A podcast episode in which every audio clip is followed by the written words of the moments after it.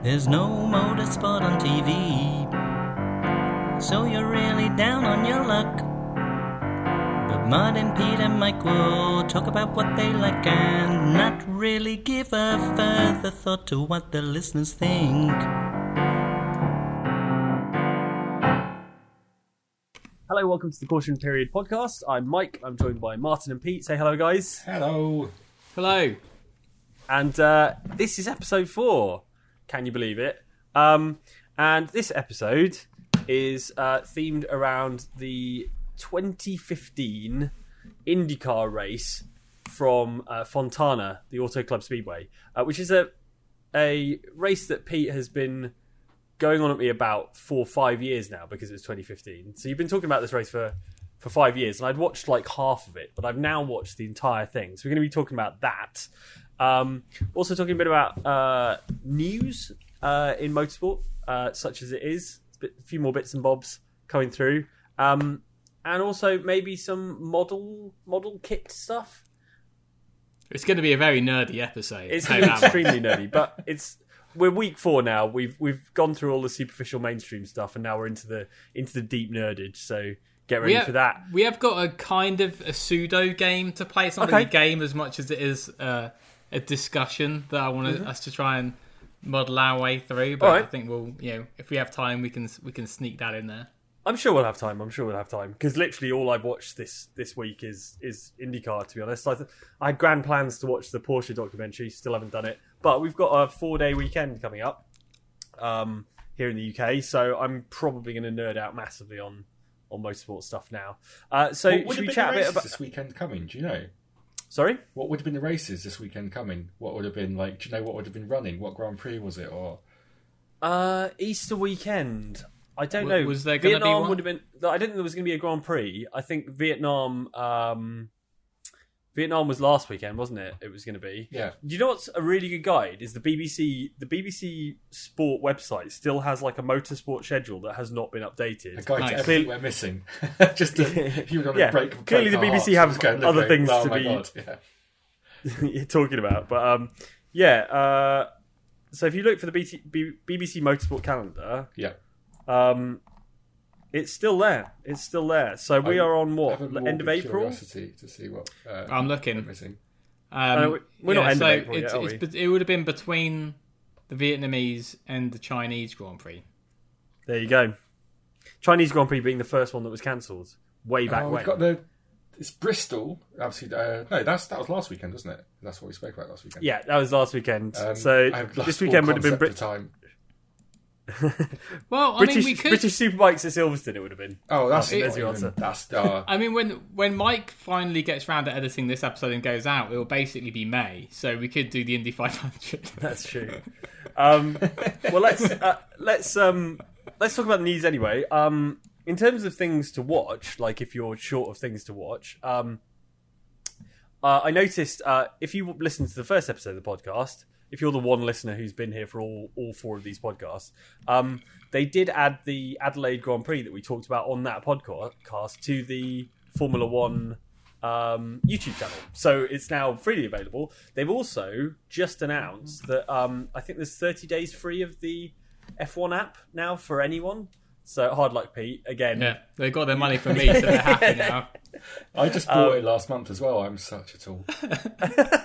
last month wasn't that when it had already started being cancelled? Yeah, You're I'm like, not. well, very, I'm not very bright. Don't, don't don't play the stock market, mine. bye, bye, bye. It's no, no, no, no, no. Um, uh, also, uh, so yeah, obviously check that out. Check out the the Formula One YouTube's been really good. They last weekend they did a live replay of the 1996 um, Monaco Grand Prix, which is an absolute banger. And Pete, you'd already watched that. Yeah, no, I'm like one step ahead of this. Me and my dad watched it, like two weeks when ago. when the coronavirus was was merely a glint in a yeah, bat's eye. bat's eye. um, but that's that race was awesome, wasn't it? Such a good race. It just Yeah. keep, it's like two hours long. It hit, it goes up like hits the two hour limit basically, uh, but it's basically action throughout. I think only six cars finish. It's, Well, it's a very un, unlikely mistake from Schumacher too. Like I don't. I mean, We'll, we'll get into this a little bit more as we as we touch on other mid '90s races that I may have already got caught up on. But like, I remember very little from watching Formula One as a ten year old. Well, I mean, I'm sure it's different for Martin because I think he was hmm. about 32. Yeah, I was. Yeah, but it was kind of I don't I don't remember things like Schumacher in that '96 race. It's like on lap one or something, just just getting Stuffs it it wrong. And, yeah, yeah. It, it just it's such a bland mistake as well. You're right. It's just, oh, I Yeah, got it's to see really like low. wet track and everything first lap. You don't know what's what, but still, it's such a like. Oh, yeah, such a mediocre mistake. Such a like a non-glamorous. But It's quite, way lo- it's quite low speed, and he just scrubs the left left wheel off, left Yeah. front wheels off, doesn't he? But he has done um he's done more mediocre mistakes at Monaco. If you fast forward a few years, and he to back. Yeah. yeah, That was just mediocre. parked in That was college. brilliant. I think that's why I just. I think that was exceptionally. Except it's just good, good manoeuvring. It's, It's, it's, the, it's the like really lame steering. was like ooh ooh. Oh, Yeah. It's like what I do when I'm like, can I park in? Can I, is that a free space in the park? Uh, oh no! Oh, is it too late to? Oh no! Oh. I stopped. Um, well, anyway, that was good. So that's it's kind of good that uh, F1 are giving away some of their classic races um, on YouTube. Which yeah, otherwise I'd have already paid for. You've already paid for, yes, indeed. Um, but yeah, the app is also free for free for thirty days as well. So um, check that out. Also, I noticed today uh, Formula E tweeted that they've put all of their uh, races ever on uh, on their website. So it's not on YouTube. So it's a little less convenient to watch. But if you go to the Formula E website, they have an archive now, and you can just watch live in pretty good quality all of their races that have ever existed, um, which is kind of cool because I think a lot of people have kind of slept on Formula E, and it's recently gathered a bit of momentum because there's been some really banging races. Um, but all those old sort of races are there as well, and they also did like a live watch along for the um, for that race where Heidfeld and Nico Prost collided. That was the very right first the end. race, wasn't it? The, Yeah, I uh, think it was was that- in the first one. When Heidfeld like almost sent his car into space. Yeah, yeah basically that's the one. Yeah, yeah. So, um, so yeah, they did a watch along for that. But yeah, if you want to catch up with some Formula E, if you missed it, some really good racing in there. I've Uh, I some really like drivers. Formula E. I don't. I mean, Yeah. I know that it's like not. If you put them on, on a regular track, you realise that they're only going 17 miles an hour. But Yeah. I do. It it you, you do start realising that when you compare that to modern day Formula One, where you've got these cars that have a ton of grip and they're going so much faster than they've ever gone before, but they're mm. not moving around at all, so they might as well be going half that speed. Yeah, yeah, totally, yeah. But like when you see these guys struggling with, yeah, these these heavy, slow Formula E cars on road tires, and they're a, it's a good stable of drivers too. Yeah, yeah. Yeah, the quality's there, good- and it, it, the quality's improving every sort of uh, every season as well. It feels like I think a lot of you know we'll see a lot of like I think we talked about it last week, but like if Vettel quits Formula One, you've got to assume he he'd jump at a, a sort of Formula E seat. Well, I hope he doesn't just Formula disappear I'd love to see into- I I, I feel like it, it is. The, the, I mean, the chances are he's probably going to just do nothing, right? Or be a Yeah. German commentator. I think he loves the sport too much. I think he loves racing still. He's just I hope frustrated. that's the case. I'd, I'd love to see him at Le Mans. Hmm. That's true. Going back to the Formula E for a second, the one thing I would Yeah. say, and this is again like we this is a nerdy episode, so I feel like I'm I'm okay going there for this, but the steering racks really upset me. Like, I, I think if you're gonna watch the the best race to watch is is like I think that one of the first races they did in New York. There was a really tight hairpin. I know a lot of the cars, a lot of the tracks do have at least one very very tight hairpin, but this one was exceptionally tight. And um, they they just chose to have a lot of onboards and if you notice they have to turn their wheel not 90 degrees but so far that they have to take their hands off and grab the wheel again Oh yeah. and once you see it once you're like why why are they doing they know they're putting these cars around tight twisty street circuits Isn't that just track specific though? Won't they just change the rack certain depending on, on what track it is? In the same way you get different racks for like Monaco because you need a different rack for the hairpin. And so they Well, have maybe they do, but clearly their, their their rack is not good enough. Like well they firstly that that should be the case but they ob- clearly don't have a rack that's quick enough and also I, it's basically a, a even the newest body kit one is based on a Dallara IndyCar chassis, right? And I think everything part bar the powertrain is a spec part. So I think they just they just got to run what they've got. I don't think they can. I don't think they can change. I don't think they can change the rack. I, I honestly don't think they can. Um, my my favorite uh, um, of those was at Macau. Um, is it uh, the Melco hairpin? Is that what it's called? The, the hairpin at Macau that's just like ridiculous. Do you I know remember what you when? mean, but Um, I have no idea what it's called. Yeah. I think it's Melco. Do you remember when um, Sebastian Loeb was in the World Touring Car race and he was doing like in practice? I think he was doing like handbrake turns around it to see if that was quicker. it's really really funny because it's so so. I mean, there's it's a it's a permanent yellow flag zone during the. Is it still the a yellow race. flag area Yeah, now? yeah. it- it- you are not allowed to overtake in there because it's guaranteed to end up with just like a pile up, basically. Not that Macau isn't already guaranteed to end up with a pile up. Do you remember when Laurens Vanthoor uh, finished the race upside down on his roof as Yes. It's- That's the most stylish way well? Macau's to win a race. amazing. Um, but yeah, the, I think it's the Melco hair, hairpin that uh, Loeb was in the Citroen World Touring Car car, and he was like yanking the handbrake to get it to to sort of slide around. Which is Why pretty, pretty entertaining. does a world touring car have a handbrake? Is my question. Don't ask me. like, I don't know what what they're thinking. Is it, was it still got the, Hill button on it? How Is else it you going to do a just hill start in it? Come on, like I guess it's I guess yeah. you do need it. I guess you do need it on the grid, right? Yeah. Hmm. And if they're parking it on a on a slope, you know, True. Put it in Yeah. first. when That's they're doing good their shopping, Turn the wheels to the curb. um, Pete, let's get let's get super nerdy um, and talk about. Well, all right, let's talk about models, but before that, let's talk about um, video games because I've been playing uh, Automobilista 2 a little bit, uh, which has just come out on early access. Uh, it's a brand new sort of racing sim, which is weird because it's designed by a Brazilian design team. So you imagine like the old TOCA games, which had like Thruxton and Knock Hill and you know all those kind of British tracks. It's like the Brazilian equivalent of that. It's got a bunch of Brazilian circuits I've never heard of, and Brazilian stock cars is the is the main series in this in this sim. But it feels really nice to drive. Like it feels.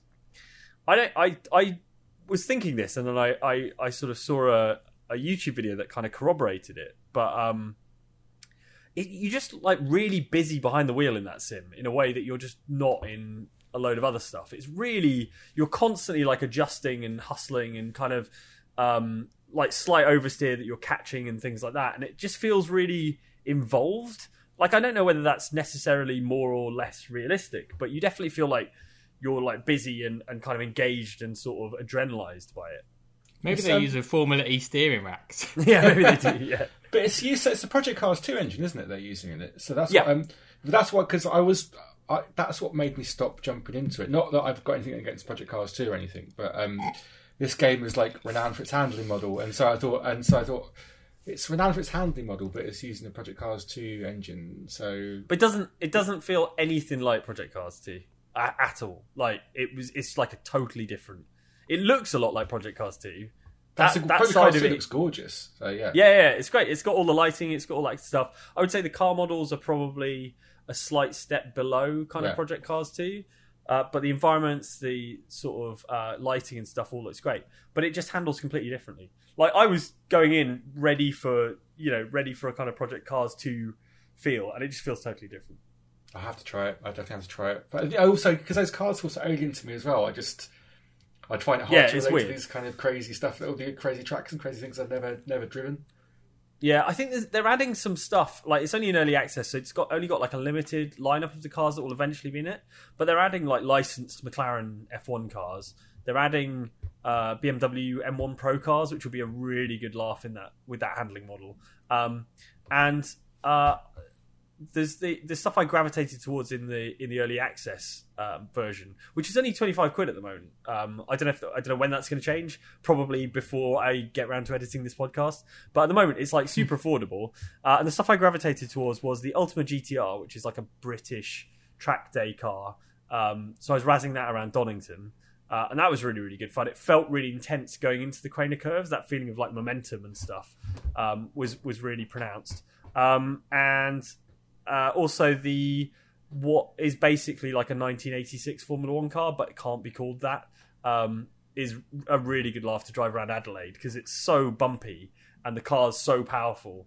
Uh, it's just really, really entertaining. So that's what I was amusing myself with. Um, but the good news, Adelaide for like I haven't driven Adelaide in a, in a racing game for years. it's a it's a great street circuit. It's, got, it's mainly ninety degree corners, but then it's got a couple of really fast ones and a couple of sequences where you're like diving. You know that corner in Bahrain where you're like trying to carry as much speed in through the left hander as possible, and then kind of get on the brakes perfectly in a straight line. Yes, then yeah, get yeah, run yeah, down the yeah. straight. Um, there's like a bit. There's a section of Adelaide like that, but it's concrete walls right next to you. Um, so yeah, it's, it's well worth it. Um, What's it trying? Who's it trying to like cater towards? Is it suppose? Is it going to have like a single player campaign thing, or is it going to be It's got a trying to championship, get? but it's pretty bare bones. Like I think it's got it's got like a like the original had a real cult following just because of the handling. Like people loved the the way it felt, um, and I think the the key thing is um, it just has a bunch of content that no other sim has. So you know how like most sims now have a full field of GT3 cars. They've got Spa, they've got brands, they've got Silverstone, and blah blah blah. Some blah. of them don't have brands. Some of them don't have the brands Grand Prix circuit though. Some of them have just got the brands Indy circuit.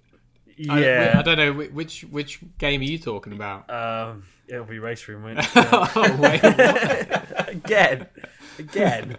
Um, but my point being, like, if you want to drive some different cars on some different circuits from the stuff you normally get in like every single sim, like that stuff's there, and it, it all feels good. It feels fun. Like it feels good enough that it doesn't matter to me that I'm driving an Ultima GTR, which is a car that I don't really care about.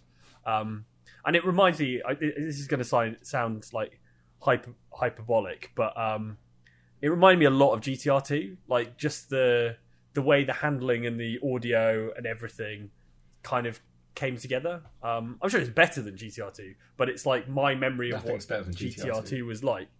Um, I, am not sure anything's better than GTR 2 but anyway. I think you're talking hyperbolics. yeah that's probably I probably am yeah. Um, But I, I honestly, I, what I haven't obviously played it, but one thing that I I could get from some of the things that I've seen about it, and I, this is what if I'm gonna have one like drawback to iRacing versus the race rooms and the automobilistas out Go on, there, lay it on me. is, is this like iRacing? There's no, you don't get the feeling that you've got a squishy lump of rubber between Yeah.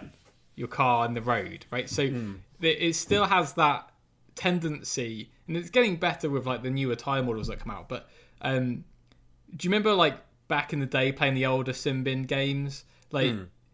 if you you- you'd have these like lazy low speed spins, like you Yeah. just felt like the traction in very low speed situations wasn't really simulated right, and once you lost control, it was there was no getting it back again. And Yeah. sometimes iRacing feels a little bit too. It, it doesn't feel compliant enough. When hmm. you when you compare it to like you when you you take like a GT3 car around the Nurburgring, for example, and in in race room, and it's you know you can bang it against curbs, and it's you can be quite aggressive with it, hmm. and you can yeah the car moves around, but it also doesn't just move around at suspension; it moves around on this like almost like semi-liquid layer of rubber that's underneath it. yeah the, the sort of sidewall flex and Yeah, things I, yeah. iRacing you don't really have that as much, and I think it it does make getting to that like extra sort of five to ten percent of your like absolute pace a little bit more difficult because Hmm. you have to do it by trial and error. You don't really get it by Yeah. seeing the like the yaw of the car a little bit and ga- gauging it that way. And that's why I think yeah, you, the the gap. And this is me guessing completely, but I think it's it rewards a lot more on just sheer laps on iRacing um, and getting to that comfort level of being in that that kind of very fine on the limit area ver- versus some of the other sims that may maybe they're exacerbating what that feels like that compliance layer um, Yeah. to make it so it's a more kind of um, you know, you know welcoming sim I think you. Or, I think that's you've pretty much yeah. nailed what what Automobilista feels like the opposite extreme of that. And like I said, I Yeah. don't know whether it's like realistic, but it feels great and sensible and like like when you're when you're catching stuff on oversteer, it feels like you're reacting instinctively because it's behaving as you'd expect. Um, whereas I know what you mean about that kind of low speed spin thing. The first GTR was awful for that. Like out the first chicane at Monza, you just end up spinning the tire every, tires every single time, and off you go. And they kind of fixed it a little bit for GTR two, but it was never. Yeah, and like sort of- worst case example for this on iRacing is you take like a Mazda MX-5 out on track. It's always impossible to keep in a straight line. So I don't really think it's that difficult to drive an MX-5 in real life. No, So no, I don't want to take anything away from the people that drive them, you know, professionally. I'm sure they're very talented drivers, but I think iRacing is it makes it appear to be a, a very challenging. But I mean, you can obviously learn to drive it and learn to get really close to that limit. But it's just yeah that that I, and I, I I don't obviously know whether or not it's super realistic in iRacing. That's what it's really like, or if it's yeah whether the race rooms and the automobilistas are uh, more accurate. But I just feel like yeah it's a little bit more comfortable early on on those sims than it is on iRacing. It takes a bit more time to get used to it. That's not really why you play iRacing. I don't think you've ever said it's the most realistic one. It's just that it's got the best structure and you get the best quality of racing. Like Oh yeah, the, yeah. It's just you can't. I, I've I've never come close to it. Like I the I was doing some races over the weekend, and um, it was just the the battles that you you could have across a race long enough to have a pit strategy, and like yeah, actually yeah, figuring out like yeah, coming out of the pits and realizing, oh, this is a problem. I shouldn't be three, four seconds further ahead than I was of the guy in second. this means I've messed up my pit stop strategy. and having that sinking feeling where no longer are you driving the car being like, oh, I've got to absolutely nail these apexes and try and try and secure this. Instead, it's like, oh, I've What made a horrible mistake. I mean, that sounds awful. I'm bad enough at the driving without having to add the strategizing. But anyway, Pete, you should you should try Automobilista uh, because I'd be interested to know what you think of how it feels, and I will renew my iRacing. Uh, account. Is that a deal if I buy a like- Auto a Yeah, that's the thing. It doesn't mean anything to me until you get your D license. Yeah, I'll get my D license. I will do it. I've got time over the Your weekend. your names are painted on my car now, so I know, yeah. basically you have no choice but to take part now. But that's the deal. You pick up you pick up an Automobilista and tell tell me what you think of it, um, and I'll uh, I'll uh, I'll jump on. Uh, All right, I guess we've got some time tomorrow to uh, to try some. So does Automobilista have its multiplayer up now? Yeah, yeah, I'm it multiplayer's been added. Yeah, so we can have a we can have a crack around. All right, we'll Um, drive some mad Brazilian stock cars. I do feel like now you put our names on the car as well. That's like a contract, which is binding. It's like I, Yeah. didn't- I feel re- I felt really bad when I saw you done it. It's like oh yeah, actually, if Ferrari want Hamilton, all they need to do is just paint his name in the car. They go, "Sorry, mate, look, it's written down there." You can't, Names like, on the car, you can't- better get in, mate. well, actually, there's you got to pay for your uh, iRacing subs, but you got to pay your, your your team money as well for getting the paint scheme done. So you owe me money. Um, I I'm prepared to believe that's how Bernie ran Brabham. He just got decided the driver he wanted on in the car and just painted the name on the side and then told him to get in. And then he probably had a, a manila envelope with some like you know pictures that That's true. want to Yeah, get compromising compromising pictures. Um, Pete, tell me about your nerdy model collection. Oh, oh, okay. So, um, I guess I can't really show anything. No, just describe it. Okay, so It it is a thing of beauty. How Well, much does so- it cost? well, actually, so the it's a oh now I'm going to get it wrong now. It's a F FW14 FW14B, yeah, Yeah. yeah, that's one. Yeah, Yeah, Williams is is my my the prize of my collection, I guess. The but, 1992 one. but it's massive. I think it's like a one one 1/8? scale. No, one twelve scale. Whatever that. it looks like 112. big That's much bigger. It That's bigger big. than 118. Yeah, Yeah, but it was um it's a chunky boy. Yeah, I think it was about hundred quid. Hmm. Um, but yeah, it's got you can take the engine cover off, you can take the little panel over the suspension off. It's got, but actually, when I was making the seat belts, it has pieces of foam that you have to wrap around with cloth um, to make the bit. You know, in the old school seat belts Yeah. had the, the like the shoulder protectors before the has uh, before the hands, Hands, devices yeah. and stuff. Um, That sounds So- like an awful lot of work. and, and it's actually all the all the suspensions metal um, and held together with screws and things like that. So it's not like you're gluing the suspension together. It's actually Wow. you know, it's little nuts and bolts and screws and stuff. You must It's- have a tiny little screwdriver, a little tiny Yeah, do, like, yeah. mouse screwdriver. yeah, yeah. It's and and um, I mean, I showed it to you guys with the uh, the wheels off because I you know that's obviously can't take the engine cover off and keep the wheels on. That's the wrong way around. But um, but they're held on with you know actual wheel nuts that you have to paint. So one Oh side's red, one side's blue. So who makes Um, this? Is it a Tamiya? model, yeah, this is. say? I've only done Tamiya kits so far um, until the you know, of the cars at least. But yeah, I'm kind of. As I was talking to you guys before, like I'm trying to figure out what my next car is. So I've done a, a McLaren. I think it was. I always get the McLaren mixed up. It's um, I think it's an '88 um, Hmm. Senna McLaren. Do they So do a would that be- TS050 in that kind of detail? If I spend, Um, If you well, no, so pounds, the, the, the, the, the that's what- Toyota they had. dream. I thought it was an RC car. That's the that was problem. yeah, they did make a TS050 uh, RC car. But I thought they were saying they were coming out with a model because I'd love to do one of them. But I, I think uh, on the F1 side, I was either going to go really old or as new as I could because it'd be cool to do something that is you know as sculpted as like and I think the newest one you could do is like a 2011 Red Bull or something like that. Um, so I'd have to paint it up in obviously Webber's paint scheme. Multi 21. But no, I, I, I, I can't really decide. But it's it's such a tough one because, like, going for the older um, Formula One cars with like the uh, really crazy exhaust manifolds and the really exposed engine stuff, and then you go really crazy with all of like the making everything look all greased and oily, versus the really pristine lab style, you know, F1 of, of, of today. So.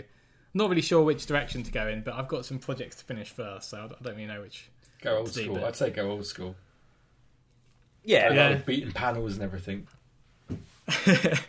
But I'd love to do something with like um I think it's the, the the reason why I was mentioning like not the Lotus 49 but the other one I had my eye on because the it had the, it had the inboard brakes on the front. I Right. It's so stupid. I love it. I'm brilliant, but it's so so wacky. Does it just mean you like? Would it not just cook the driver's like legs? Inboard on the front or the rear? Well, inboard on the rear they did for quite a while because um, the main reason why you don't want to have inboard and this is uh, this is the podcast to do it on, I guess. yeah, It's gonna get bad. This is gonna get really love it. bad. If anyone's listening, they're loving it. okay, so on on the rear, you've on a rear wheel drive car, you've got a drive shaft anyway that is providing torque to the rear wheel. So if you put a brake on the inboard side of that, then you can use that same drive shaft to slow the wheel down. It's the same, yeah. The forces are going to be around the same. If anything, the brake's going to be a little bit more force. I, I, I This chat is so hot, I might have to take my trousers off in a second. it's, it's incredible. But the, but the good thing is is that you've got a heavy brake uh, disc and a caliper that is no longer considered unsprung weight. Unsprung right? weight. Yeah, yeah. So so you can save a bunch. But the problem is, as you do it on the front, you don't have a drive shaft you, you're already using, so you've got to do a caliper inboard and then a shaft that rotates and goes to the hub of the wheel. So yeah, you save Martin's some just unsprung weight, but you also gain a big drive shaft weight that you wouldn't otherwise have. And there's the aero issues that you're going to have of trying to funnel air to cool it now that it's in a in a bit that because you can use a wheel like a like a keep talking, rotating keep talking, fan, keep talking. I'm but like yeah, you've got a roundy roundy bit already to blow air through. You know, it can act like a fan and cool the brakes down a bit. You know, inboard, you've got to try and get air to it where you otherwise wouldn't. So I was fully convinced by your technical talk until you used the term "roundy, roundy bit." that's you how honestly it, had me. I thought you knew what you were talking about right until I. when uh, I uh, I think it's uh, too too much time listening to like Nick Damon on Midweek Pro- Motorsport yeah, when he talks about engines. It just turns into like uppy downy bits and roundy roundy bits. And I'm like, Yeah, that's a beautiful true. way of de- describing which engine bit he's going on about. but um, but I think it was one of the uh, Lotus drivers died at Monza, right? Because he had a failure of one of those front Uppy drive downy shafts. bits. that was what Jochen Rindt, wasn't it? You're convinced, yeah, Yeah. that was it, yeah. So you just you stamp on the brake and one of those drive shaft fails, and you're you you know suddenly You're not you're steering down. somewhere. Yeah. But that's the thing, you, you still are, but you're going in a different direction than you were originally. Hmm. Um, so yeah, it's uh, not the safest way of doing it, I guess either. So Well, keep us posted with what your next purchase is. Martin, I, I did the research for you. They do a TS050 in a 124, which is rubbish, obviously. Ah. Um, but that that RC car that Tamiya do is a 110, so it's enormous. Oh, that's you massive. Could almost, is it, you a, could, is could it a glow engine or is it an electric? I don't know. no, Hybrid, it's surely. electric. It's direct drive. Yeah. I want one with an actual motor in it, so it wouldn't be hybrid. well, it's, it's two wheel drive though, unfortunately, but it looks astonishing. I kind of want because the thing is, I'd never ever drive it anywhere. I'm not. It's not exactly the kind of thing like one of those BMWs you get in uh, TK Maxx, where you can just do skiddly to do Yeah, donuts smash on the it. living room floor. Yeah, Maybe Um, you could if your living room's you big enough. You could enough. probably sit on it and ride it to work, mate. It's it's a 110. It's almost big enough. Like it's 110 is massive.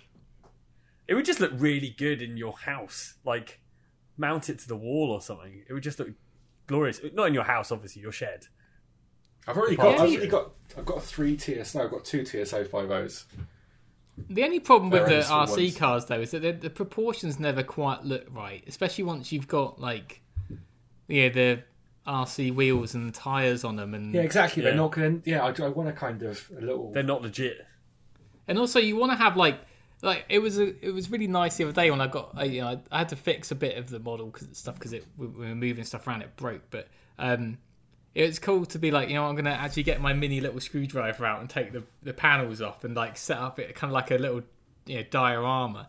I'd love to do that with a Toyota, but have it set up the start finish area of Le Mans and have like the car stopped and a bunch of really sad mechanics. But I want to get one which is just exactly the right size, so it looks like a little mouse could drive it, and then have a little mouse in a little racing suit next to it. So maybe I've been playing too much Animal Crossing. I got a racing helmet by the way the other day. I, yeah, I may need to get you get you one. But, In um, Animal oh, Crossing. I, I, yeah, I think if I, oh, that'd be brilliant. Hang it on the wall in my house next door to my Yeah, racing. it's But I'm, I'm gutted that um, talking of uh, models, I the Ginetta G60 uh, Spark model is coming on the 15th of May, but it's only a 143. And I was hoping for a big fat 118 Ginetta LMP1 car to go. Uh, what about the Go scale with electric one? You can get that and then just, it I could get I could get the Scalextric one. Yeah. you know just would never actually go around the track. It would just you just it would just do like half a lap and then you have to just get it back in. or they wouldn't have uh, arranged their uh, electric motor deal. Just Because you've got to wait for the parts to come. It's like yeah.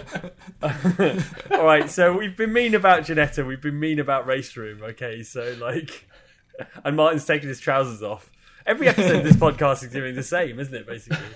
Um, so, Pete, have you brought another game for us, or a discussion at least, uh, Um, this week? uh, well, I ran out of good ideas, so now I've gone into bad ideas. Um, That's fine. So, I I was thinking one one thing I've always been interested in asking you guys was would be that because you always talk about what's a natural thing people talk about with racing drivers these days in Formula One, especially. But like, you know, whether or not they'd be able to compete in certain eras, and you know, yeah, when you watch some of the older stuff that we're doing at the moment, um, does make you start wondering, like, okay, well, what would it actually be like if you put, um, you know, drivers in those sorts of cars? And it kind of went one step further than that. And I was thinking, well, if you could, just out of sheer curiosity or because of excitement or whatever, like, what would be like our ideal set of like cars, drivers, and maybe even like track types? You know, it- to me, like I don't, I wouldn't pick nowadays. I think it's mm. natural, right? Because nostalgia kind of kicks in or whatever. Yeah. But you know, I don't think the cars move around very much. They don't, you know, the cars. They, when you see on boards, the drivers aren't, you know, really holding on for dear life. I mean, you know, and there's a lot of like, you know, I know there's, this is up for debate, obviously, because there, there was always a bit of car saving that was going on, but. You know, the drivers go out and they fuel save and they tire save for a bunch, but Yeah, yeah. yeah. you know, I I've always wondered like you know if we would, you know, what what would what do we actually try to you know, without like looking through rose tinted glasses? What would we as a as the three of us say is the ideal like epitome of Formula One in terms of era? And on hmm. top of that, like who who would we want to see driving those cars? Not because Can we just can I do? you know- Can we just do combinations? Yeah. Instead of just do one because I like. Yeah. I was just thinking like Vettel in the ground effect era. Um, Well, because Oh, he, he yeah. sussed he sussed the blown diffuser out. Well, exactly, He? and So- just because he just and which was a driving technique which takes just sheer balls basically because that's like it's gotta stay on completely the throttle. counterintuitive. Yeah, it's like so counterintuitive, and it just takes would've disconnecting what is going on in front of you in terms of you're going at great speed and you're going into this corner at great speed, and there's no way you can have this grip. And then just going, you Yeah. what, yeah, do it. And then that with ground effect would be phenomenal. He'd be so incredible. it, it, would that not have worked a little bit in terms of the um, the sort of 80s turbo lag kind of era as well you know where you kind of had to be on the power way way earlier than you thought you did because you needed to wait for the turbo to spool up before you um, so either on the power early or stabbing at the throttle kind of Senna style to to keep the the turbine going um, so that you can you can get the boost out the corner um, Vettel probably is adaptable enough to to to do that as well. But then I think that's I I love turbo lag. I think it's hilarious. Like one of the the great joys of driving that Alpina is that it's just got some of the worst turbo lag you'd ever experienced. It's like Do you- playing a, it's just like playing a bad internet connection. I don't know. like, Yeah. no, Do it's you, remember, hilarious. Do you remember like when we were trying to outdo ourselves with who has the shittiest turbo lag? And like, my my Saab, my Saab 900 has the worst turbo lag, and we found a forum where someone was having the same exact argument. Yeah. And the two cars they it wasn't the two cars they cited a Saab 900 and an Alpina D3 or something like that. It was like, like, okay, we'll put some- this one something bed. serendipitous like that. But um, but yeah, it's just it's funny. Like it's like if you if your car can get to uh, from 0 to 60 in six seconds, isn't it more hilarious that for the first two seconds you haven't even got to like 30 miles an hour, and then you get the rest in the final like four seconds? That's so much better than just getting it in like a linear power delivery. Anyway, so that's my reasoning for I, I definitely the stuff I like is those really raggedy ass like early turbo F1 cars where they hadn't really worked out anti anti sort of lag. Um, and it's just like, And they did have good blow ups too. Like, oh yeah, they absolutely grenaded themselves. and that's the other thing. Like they would have a qualifying engine that they crank the boost up to a thousand horsepower. Like, come on, like how can you not love that? That just that as a concept. So I my I was leaning towards because honestly, I I would have gone down that route, but honestly, when I saw the like the Adelaide '86 race, it they the cars looked so heavy and they didn't look nimble to me. Yeah, it's like. Champ They Car, wasn't it? Do you remember Champ Car? Like, Yeah. the steel brakes and the steel probably chassis. they, they they would just look like they were. I mean, the drivers definitely They were were still much. They, what, was- do you know what the what in terms of they were in terms of weight? Because I thought they were still much lighter than the current generation we've got. Oh, I'm sure they are because they're basically London buses at the moment. But I I was going down the route of like the crazy high rev. You know when they had to start saying, right, guys, twenty one thousand RPMs a little bit silly. I think was it like what the 2008. I think it was of. it, it was earlier than that. They earlier than back. that? Yeah. Uh, so the last era of the V10s was 2005. That was the last season because I that was when I went to Monza, and so I was at Monza, obviously the fastest circuit on the calendar for the last uh, last season of the V10s before they switched to the V8s in 2006. So that's when they were kind of like really like pushing the limits. But wasn't it like 19 19.5 thousand revs they were going to? Well, so there was. That's my car used to do that. It was two stroke. But hey, you know, like, I'm, I'm not impressed. Well, they put in a they put in a rev limit. Um, Maybe they did that before 2005. I don't know. because yeah, I think it was because it was um, yeah, the Cosworth that Williams was using broke twenty thousand RPM. This was in two, yeah, this was in two thousand and five, and then they they put in a limit, didn't they, to eighteen? But basically, though, even beyond that, I I was watching um one of the I can't remember which race it was. Oh, well, yeah, kind of the 07 Fuji race that we watched the other day. Yeah, Like those cars to me in the dry, they looked fantastic. They've got all those aero winglets all over them. It's, I mean, aside, if you could avoid the fact that they had gr- you know, treaded tires, which was always a bit upsetting, yeah. The, anything with groove tires is just so but they lame. they just looked like they were really hustling them, and they I, I think they. I, I seem to remember um, like an interview with like Sainz and Norris where they were talking about what cars they would want to drive, and they made mention of the fact that those ones I, I guess are known to be quite you know, unbelievably agile in terms of their ability to change direction. Yeah. And um, so I've always wondered, like, if you could take someone out of the like the Senna Prost era and put them into a car like that, I'd just be very interested to see, you know, how successful they would be. Do you know? I think the difference between the, the two eras isn't so much like raw skill and car control. Like I feel like these guys are top of their game. They they eh, you know anyone from the from the previous era like Senna would be able to drive a modern Formula One car no problem. I think what the difference comes from the like professionalism. Do you know what I mean? And like sim time and stuff like that. It's like the the raw talent is probably the same, but it's just that the opportunities these days to approach the sport with more professionalism, more training, more sort of um, analytics and data. That's the stuff that like means that actually I think the modern drivers have a kind of edge because they, you know, they. But- like I know Yeah, Senna took it seriously and he like worked out and was was super in, into it, but I just feel like the level of professionalism has like taken a step forward. Well, also I feel like, but you know, in in the days, and again, I'm not taking anything away from any of the people that are you know, legends of their time or of all time, basically. But like you know, Schumacher, for example, Ferrari had a massive budget. They had their own test track. They were basically running laps pretty much weekly. Hmm. Yeah, they right. They didn't have simulators, but they they were testing all the time. And if you had the budget to do it as a driver, you know, it's you could just have more seat time than you knew what to do. yeah, you're right. Yeah, And seat like time th- is these days, the it's incredible how little time they have in the car, and they're even talking about going to like two day race weekends.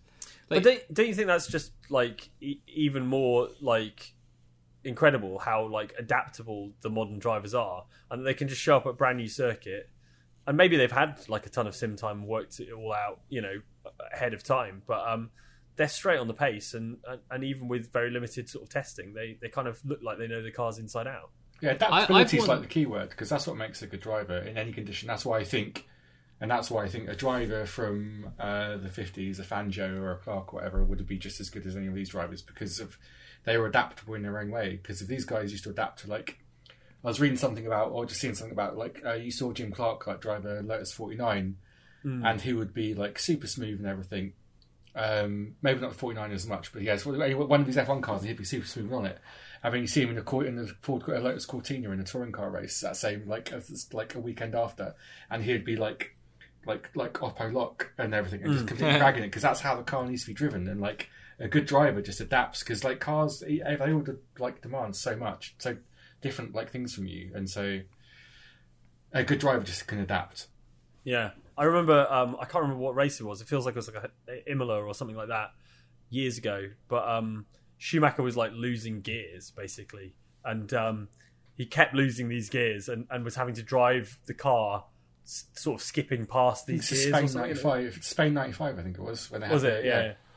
And it, again, like it's that that sort of adaptability. The, the time blew me away as a kid. I was just like, that is nuts that he's. and he's not do he's not got an engineer in his ear saying, "Oh, okay, this is what you got to Yeah, do." It's yeah. just like yeah, they they he he figures it out. But I I mean, going back to my original question though, I was thinking, you know, after you know doing the research that I've done, which is basically just having a bunch of races on in the background all the time, um, and I watched I I rewatched um the the '94 Suzuka race, and then that backed in straight into the it was the penultimate race of the season, which is that one where Schumacher, you know, drove into hill. wins in quotes. Um, but like, I, and again, I am taking nostalgia into into this because I those are just I I have such fond memories of watching those cars on TV Yeah, and watching them again now. Like I, it doesn't take anything away from it. They still look. They're like they're on the absolute knife edge. Mm. I, I actually, and I know that it's not safe, right? But seeing like the exposed upper bodies and the arms, you can see the and driver what working doing- away. Yeah, Yeah, and it's just like you you don't see that as much today because they're so well protected and, and and tucked inside the car. But you know they just they just seem so exposed. But as a result, you see like they're just doing so much in the car to like with all the wheel inputs. I wish there was a way around that of though, because you used to get like there was. Some teams did that. I think in the seventies, a team did it where they did a cutaway, um, and this is when the drivers are still exposed. But they did a cutaway so you could see the driver with his pedals. Wasn't that the wasn't that like the Tyrrell or something? Was it the Tyrrell P thirty four had like windows at the side? Yeah, yeah, some could be something like that. And then, obviously, so. and then famously, you could in the '93 Williams, you could see that it was actually something the Hedgehog driver driving underneath it as well yeah. on the side. Yes. Um, but I think that I think even that um, that specific thing with the Sonic feet was actually born of a desire from Williams to do the same window thing, and then they couldn't do it, and they thought, "Oh, f- we can't do it. We're just going to put this sponsor thing in." Um, that's a r- random anecdote I remember from sometime somewhere. I was getting away from. Um, but yeah, that's good. Like, wish you, if you could see, because the drivers are still doing a lot of work behind the wheel and everything. Like, um, we're going. we'll talked about Fontana in a bit as well. Like, uh, but like, because like the amount of work that's being done behind the wheel there is kind of concealed, but you can still see there's a lot of work Yeah. being done there. Yeah, and I, I'm I'm still amazed that, today we don't have as good a like. Yeah, I mean we started doing it in Formula E with like the in visor cameras and stuff. And They're so what cool. They're doing, but like, I, I just it. I, I do just I just love the mid '90s F1 cars for like Yeah. everything about them, and I think it's all to do with Geoff Crammond's Grand Prix Mm. two. All the liveries like come come back to me and everything. Yep. You've got like you've got cars that look like so dissimilar with like the Benetton with its high nose. Mm. Yeah, the high nose ben- yeah, in the yellow the, and green. Yeah. the Ferrari looks like it's undrivable. Um, but like, I mean, you got front wings that are basically like they- they're doing such crude aero. They're literally like scooping everything off the track. Like Yeah. it's yeah, it's just and the cars are just skidding along the ground. Like there's no ground clearance, and they just and that, that's even after like the proper skirted ground effect era. This is just like it, it's these cars just look to me. I, I just I just love it, and I love that Rothman's delivery on the Williams too. It's just, yeah, yeah.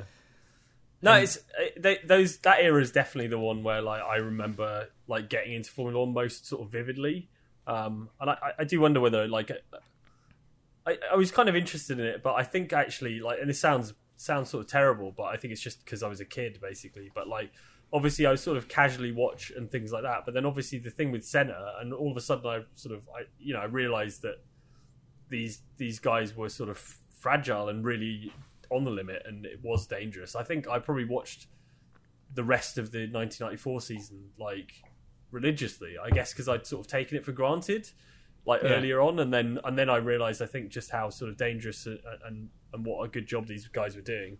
And so, like from sort of 1994, that's definitely when I really got hooked up. But the Grand Prix was always on, like just on a Sunday in the background, Yeah. basically. So, like even if I wasn't watching it in those kind of like uh, late 80s, sort of early 90s periods, it was still there and it was like omnipresent, you know. I also think that like that there's at some point between that era and now, um, we like the teams took a lot of value in things like obviously driver preparedness, driver fitness, and driver comfort. I think it, certainly in those that time, it didn't look like the cars were nice places to be. No, Ca- not drivers didn't look comfortable. It- I don't think they had a lot of power steering. Like I don't think I think the pedal pressure for the brakes is probably quite high. Yeah. like it, it just did not look like they and you can see it with the, the drivers didn't look like they look today. Like they, I mean, they've all got yeah, they're all incredibly fit guys and they're very strong, but. I think they're kind of strong in a different way than that. They all seem like there's a lot of upper body going on. There's a big, a big beefy basically. Yeah, There have to be to wrestle these things around. And I think even more so back in the 80s era you were talking about, Mike. Like, I'm sure that, like, there's half the time I'm sure the power steering just wouldn't work. Yeah, Just oh be yeah, like- definitely. If it even had it, like, why would you even have it at that point? I mean, it's if you can get the driver to lift some more weights and not have to carry a power steering unit that's going to fail, like, yeah, But yeah, I think that that sort of answering to answer your question, I totally agree. In terms of like pure nostalgia, um, I think the, the mid '90s is definitely the sort of era.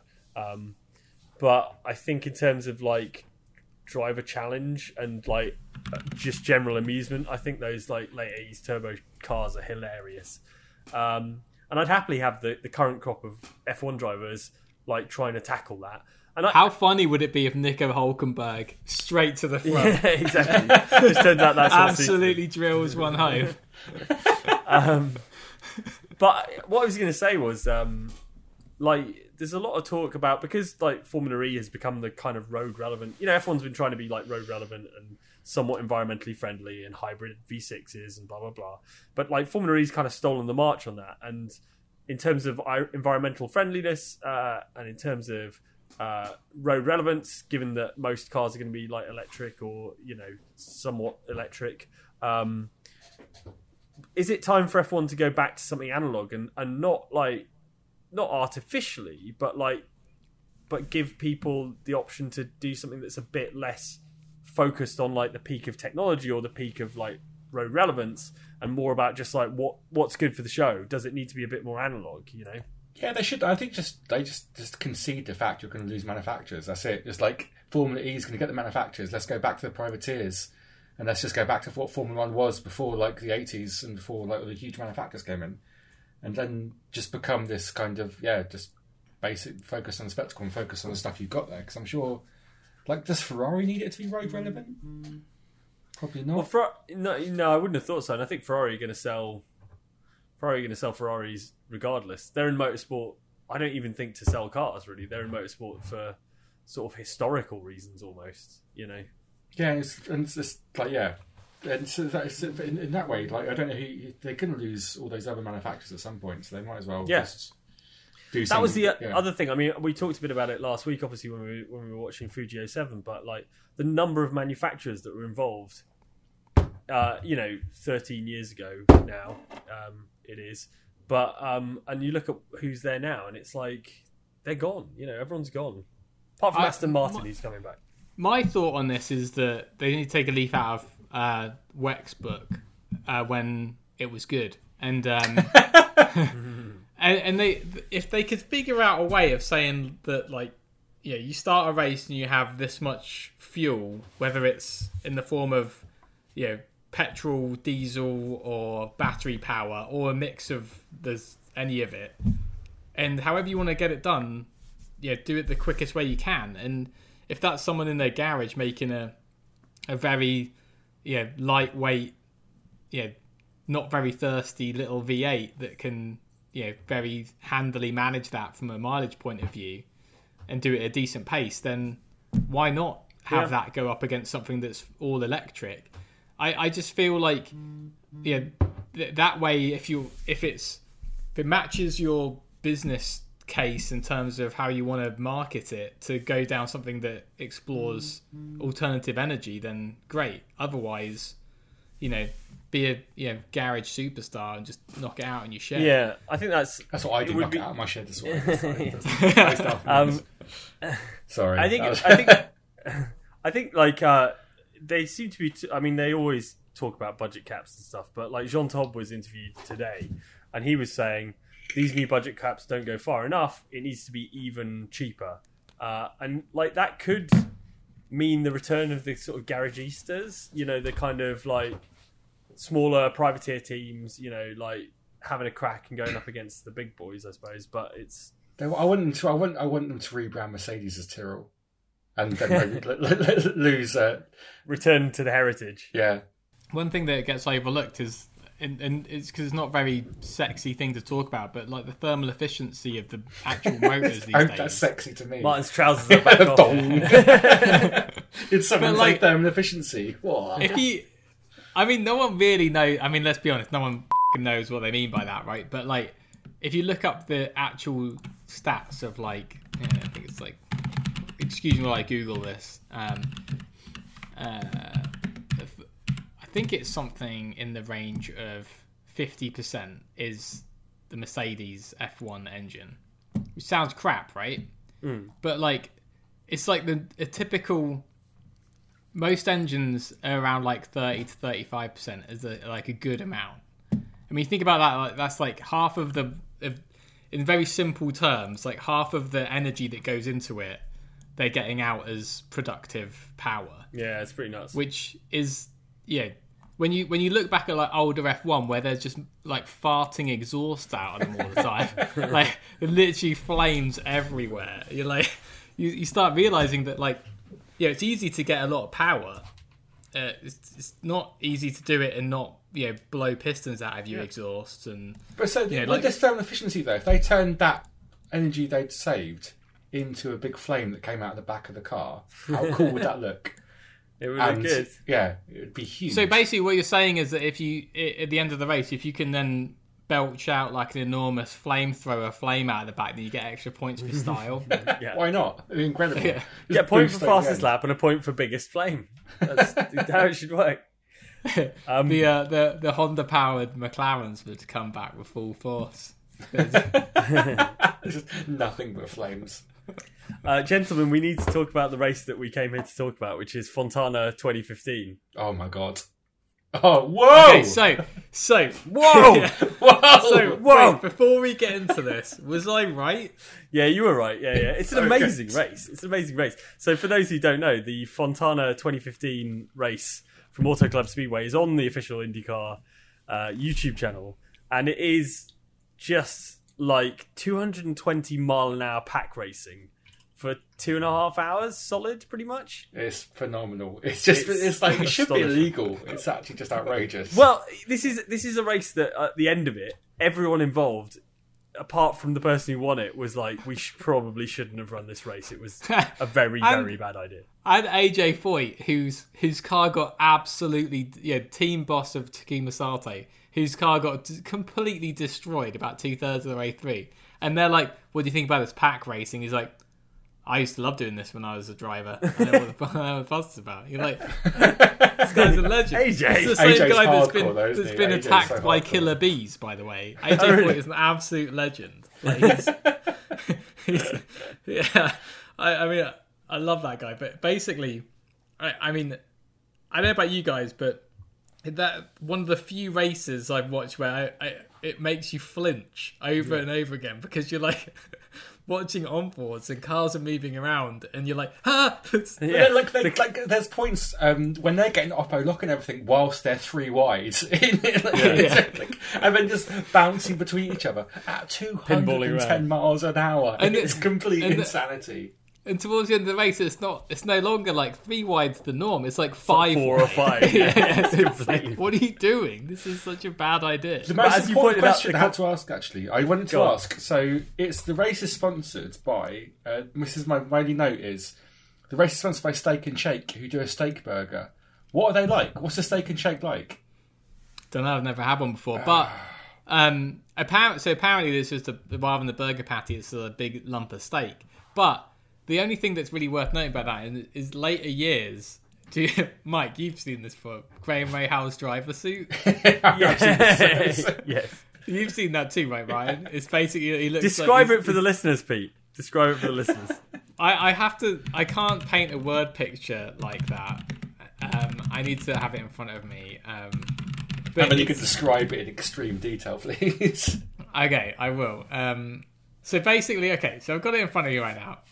it's it's basically white. It's a white driver overall, but as if the guy, as if he's wearing a black chef's apron printed on it, complete with a black bow tie, also printed on it. It's just, I mean, as far as strong looks, you, I mean, it doesn't matter how good you've done in a race and you've won and you get out of the car, you can't not look like a complete idiot. and I love it. I think it's brilliant. But It's only been there's a there's a world touring car driver that has a slightly better overall. Yeah, like a I, I've forgotten years who it was. Yeah, yeah, but it was. Um, didn't he have like a pinstripe suit or something like that? Something Pinstripe like that. Abs- I mean, we need to do more of that. Well, there's a That Red Bull to be a Leder, the. Red Bull Lederhosen as well, um, oh which yeah. are pretty. Yeah, it wasn't as bad as the the. Um, and someone's done tux- tuxedos with them quite a few times. I think Red Bull. did Yeah, I tuxedos think with so, someone, yeah. yeah. Yeah. Um, talking of yeah, looking. so but going going back to the Fontana, though, I do think it's it, it it's a really tough one because um, I do see where the drivers are coming from because it it it was still very fresh in everyone's mind with the Dan Wheldon stuff from 2011, and yeah, yeah. that was a very similar situation, but it, and, and again, like you, you you're watching it, you're obviously watching it live. You don't know if anyone's if everyone's going to make it out. of that, Okay, and Briscoe's crash at the end looked utterly Pretty horrific, horrifying, yeah, yeah. severe. Yeah, Um, when it digs in, it's pretty harsh. yeah, it goes in like a lawn dart, basically. yeah, and, but it it's. I thought those drivers did exceptionally well to to Well, runs- race the it- way they did. it runs under green for like hundred and something laps. 137 Yeah. laps, I think it is. Yeah, and I love. I, that's what I love a good race that runs under green for that long. That's what I've. Um, I, I, the 500 I went to go and see was almost got the record for like for the longest under green. Mm. And that's, I love that. I love that. Just that ceaseless racing.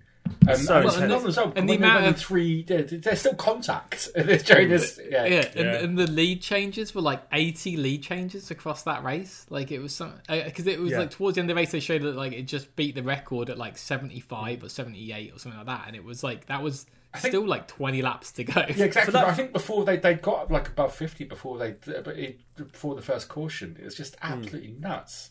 For the first half of that race as well, the only time people are like nearly binning it is when they're coming into the pits.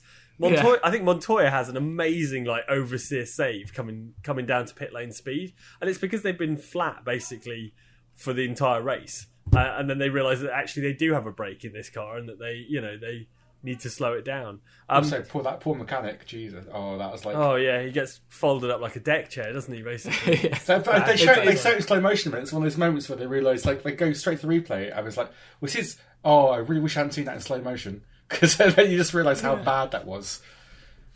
Yeah, and there was so there, there were a few other calamities, right? There was Rahal, uh, uh, the actual race I winner, can't believe driving he- up yeah. with his fuel no, hose. What and was that about? Because the guy took the fuel nozzle off and just whacked yeah, it back on, and then again, put, tried to put it back on. It's like no, no. It's, it's muscle do that. memory. He's used to he's used to really topping it off, isn't he? He's just. They got, they got a drive. They got a drive through for that as well, didn't they? No, they didn't get a penalty. No, no, that no, was no, why yeah. one of the issues was that they Oh, were like, that you know, "What do you think about that?" The fact because he, yeah, arguably wouldn't have won if they would have penalised him. But I, I really, do, I going back to my point, I, I'm really torn about that with IndyCar because that race I think is, yeah, is tremendous, and it the driver skill was outrageous. The cars held up when they did have crashes. So Hmm. part of you's like, maybe they should have racing like that, but at the same time, it's like they maybe they were just lucky. You don't really know, and yeah, Yeah. it's, But it might be mis- me misremembering it. But like, I feel like in these sort of mid two thousands, they were going like similar similar speeds on a s- on a fairly regular basis. Like in the older, less safe cars. it wasn't uh, the thing. is, It's not the speeds that's the It's problem. It's, this, yeah. Like, it's, it's the pack rate. It's the fact that those cars they, they had they basically gave them too much downforce for that track. So they had so they they So they were able to follow so close that and, and there was no issue with with where you need to be on the on the track. You could drive at the bottom or you could Yeah. drive at the Well, top that's- that's or the thing anywhere with, like, between. in terms of grooves, there was about like four hundred different grooves that all worked. But yeah, and if you if I- you compare it to but so, yeah, Indy, someone get bored of one and then just try another one. We go, oh, this is quicker than like another two laps later. It's like, ah, oh, let's go inside now. It's just absolutely crazy.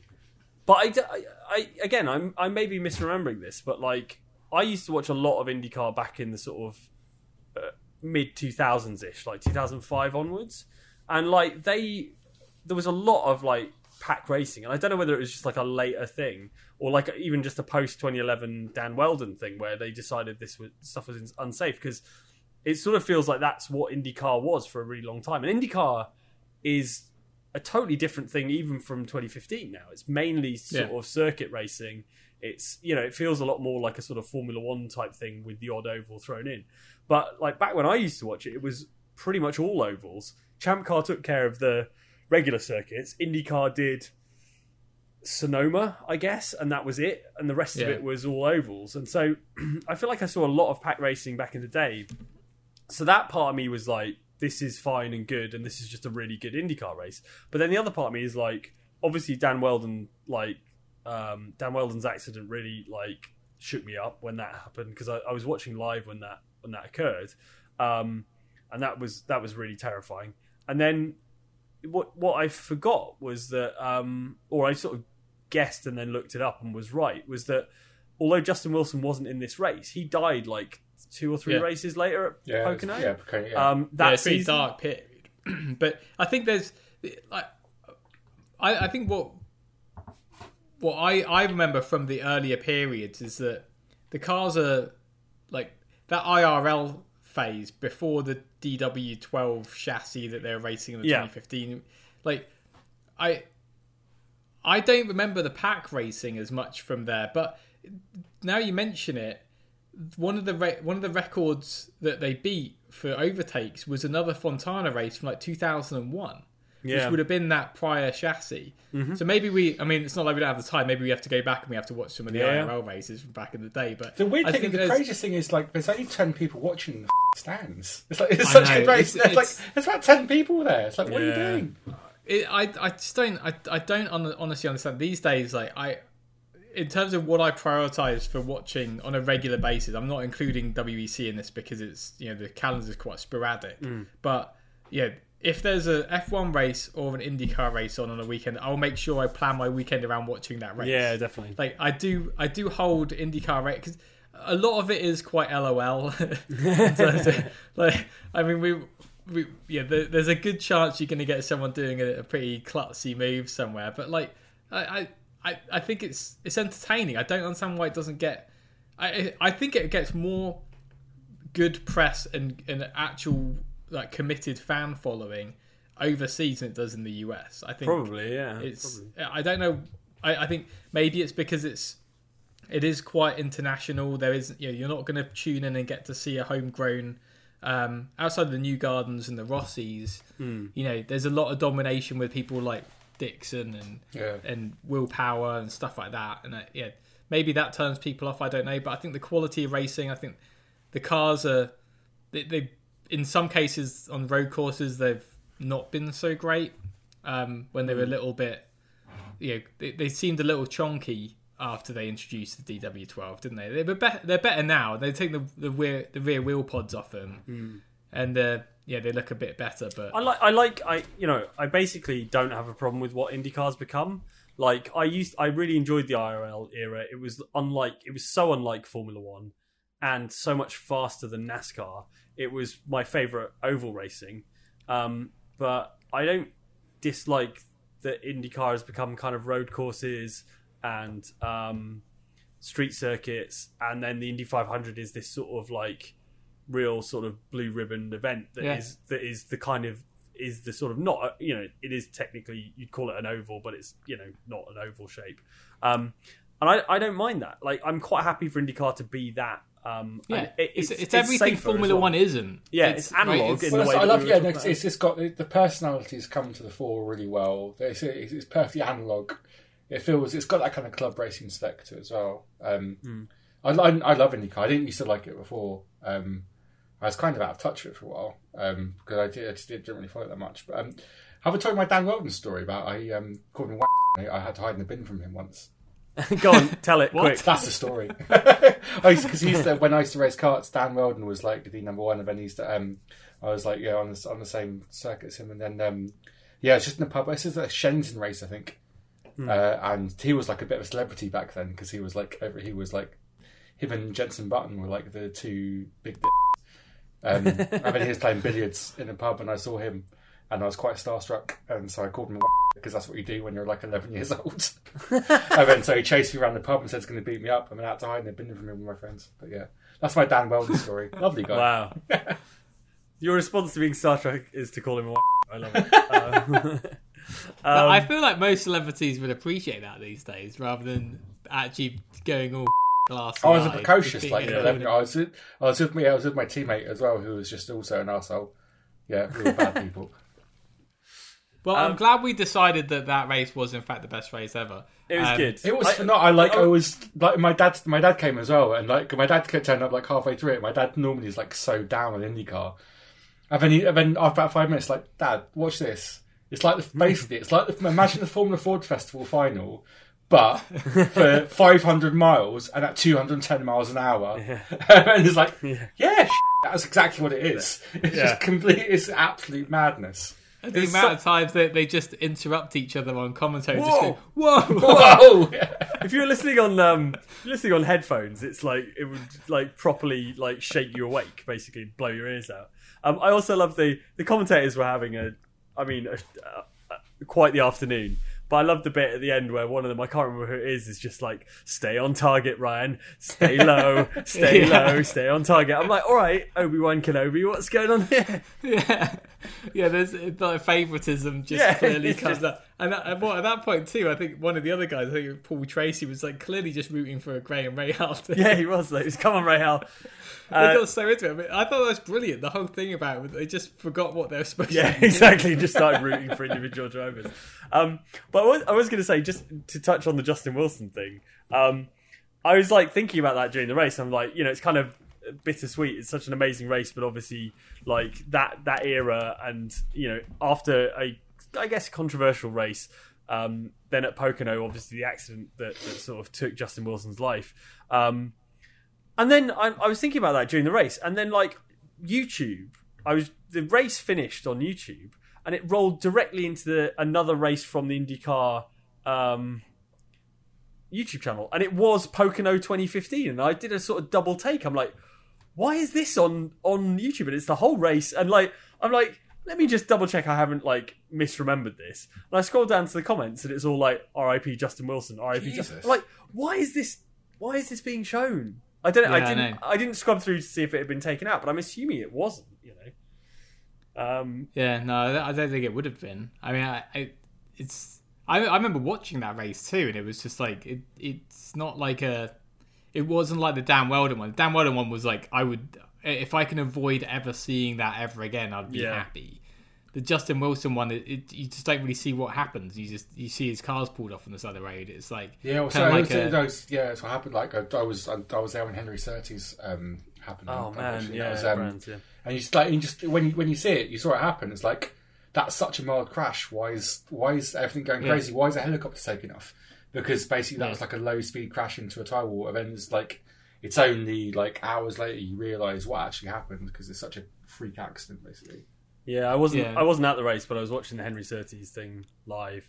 That's. I mean, that's crushing. He was like 17 years old or something like that. Absolutely awful. Um, I mean, not that not that the Justin Wilson accident was any less tragic. And we, But- our mutual friend Simon, um, was big mates with with Justin Wilson, and and still like talks about him to this day. So I think he was a a really nice guy. But yeah, that's why. Although Justin Wilson wasn't in that Fontana race, like I, I definitely, I, I really enjoyed the race. Like I'm glad everyone came out of it alive and well, and, and no one was seriously injured.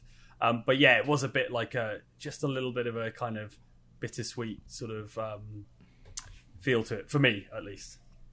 Yeah, and I, I think there's going back to the the Justin Wilson thing for a sec too. Like you know, since then there's actually nose cone tethers in IndyCar, and I'm surprised that they haven't put that into other formulas yet. By the way, also this is but randomly. Uh, no Evans is cool, but what the f- was it? Castroneves who like had the 200 mile ca- mile crash and tries to go back into the race, 14 laps down. What the f- Yeah. are you doing, dude? Just like Yeah. you never know. Yeah, there's no, Like- there's no way, there's no way your car isn't absolutely tight. exactly. Yeah, and he Dave, goes out and does laps like, yeah, that's. F- like, I could have told you that when I saw you crash your car at 200 miles an hour. It's like, what are you doing going out to test? Oh, yeah, yeah, it's f- My favourite was when um, Josef Newgarden and Ed Carpenter got together, and Ed Carpenter's the team, team owner. And I'm like, oh god, please let it be Ed Carpenter's Yeah. fault. Please let it be Ed, Ed Carpenter's fault. And it was. Um, and they interviewed them afterwards, and like Ed Carpenter's like, yeah, I just want to apologise. Uh, you know, it's my mistake. Blah blah blah. It really sucks to take it. And then they asked Josef Newgarden how he feels, and he's like, yeah, you know, it's just. It's just racing. It's like you can't really like bitch at the boss, can you? Really? when he's driven into you. But yeah, it was fully Ed Carpenter's fault. There's a lot of like, I mean, that's the thing about the all the downforce and the kind of pack racing stuff is that so many occasions where someone got underneath someone else and just like totally washed out and ended up drifting up to the top of the circuit, and that was like at least a couple of the incidents were caused like directly by that. Do they still like race it? the Sato Will Power crash Yeah, was so is what- harsh because like because they're like oh yeah Sato lost control and it's like no no He Sato saved lost it, control yeah. saved it miraculously Yeah. and then gets totally drilled by who was it there's down was it Dixon on Yeah, I bottom? think- yeah.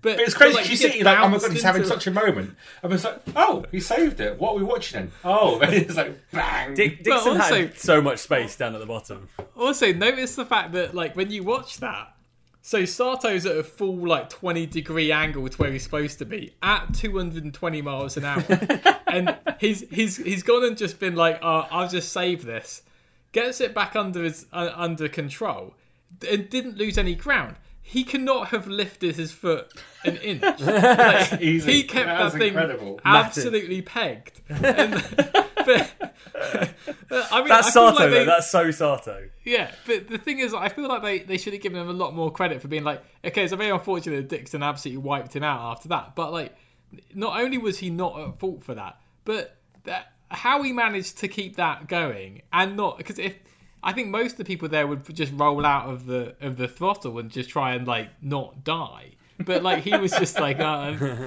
might as well go for it. Went full send, like 20, 20 degrees into a slide. I did spend most of that race just screaming, basically, just Yeah, ah! it's like so high tension. It's incredible.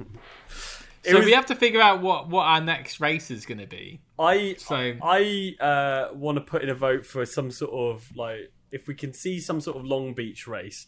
I don't know if they've got the. Um, What about a classic Formula Ford Festival final? Maybe further down the line. Well, wouldn't it we just be a- exactly the same as Fontana, Martin?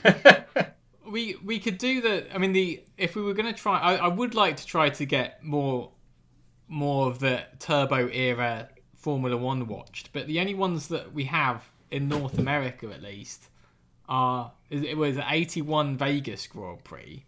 Um, Is that the? Is that when? El- no, not Alboreto. That was the one I sent you an image of where one of the guy that I can't remember the name of the driver now, but he just tore the front of his car off and then just walks Legs away as if nothing had happened. Just He's like, steps how, out. how, how, how can you do that? This doesn't seem right.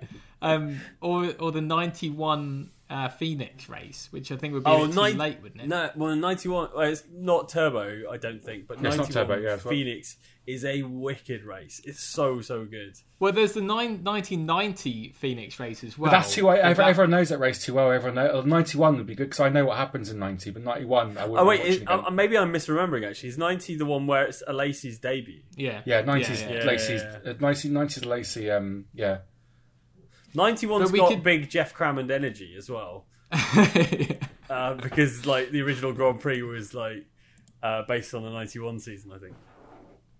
Well, unless we just don't go for a North American race and choose something else in the 80s era. When when would you say is the la- latest we could go for for turbos? eight was eight, 88? 88 was when theirs phased out.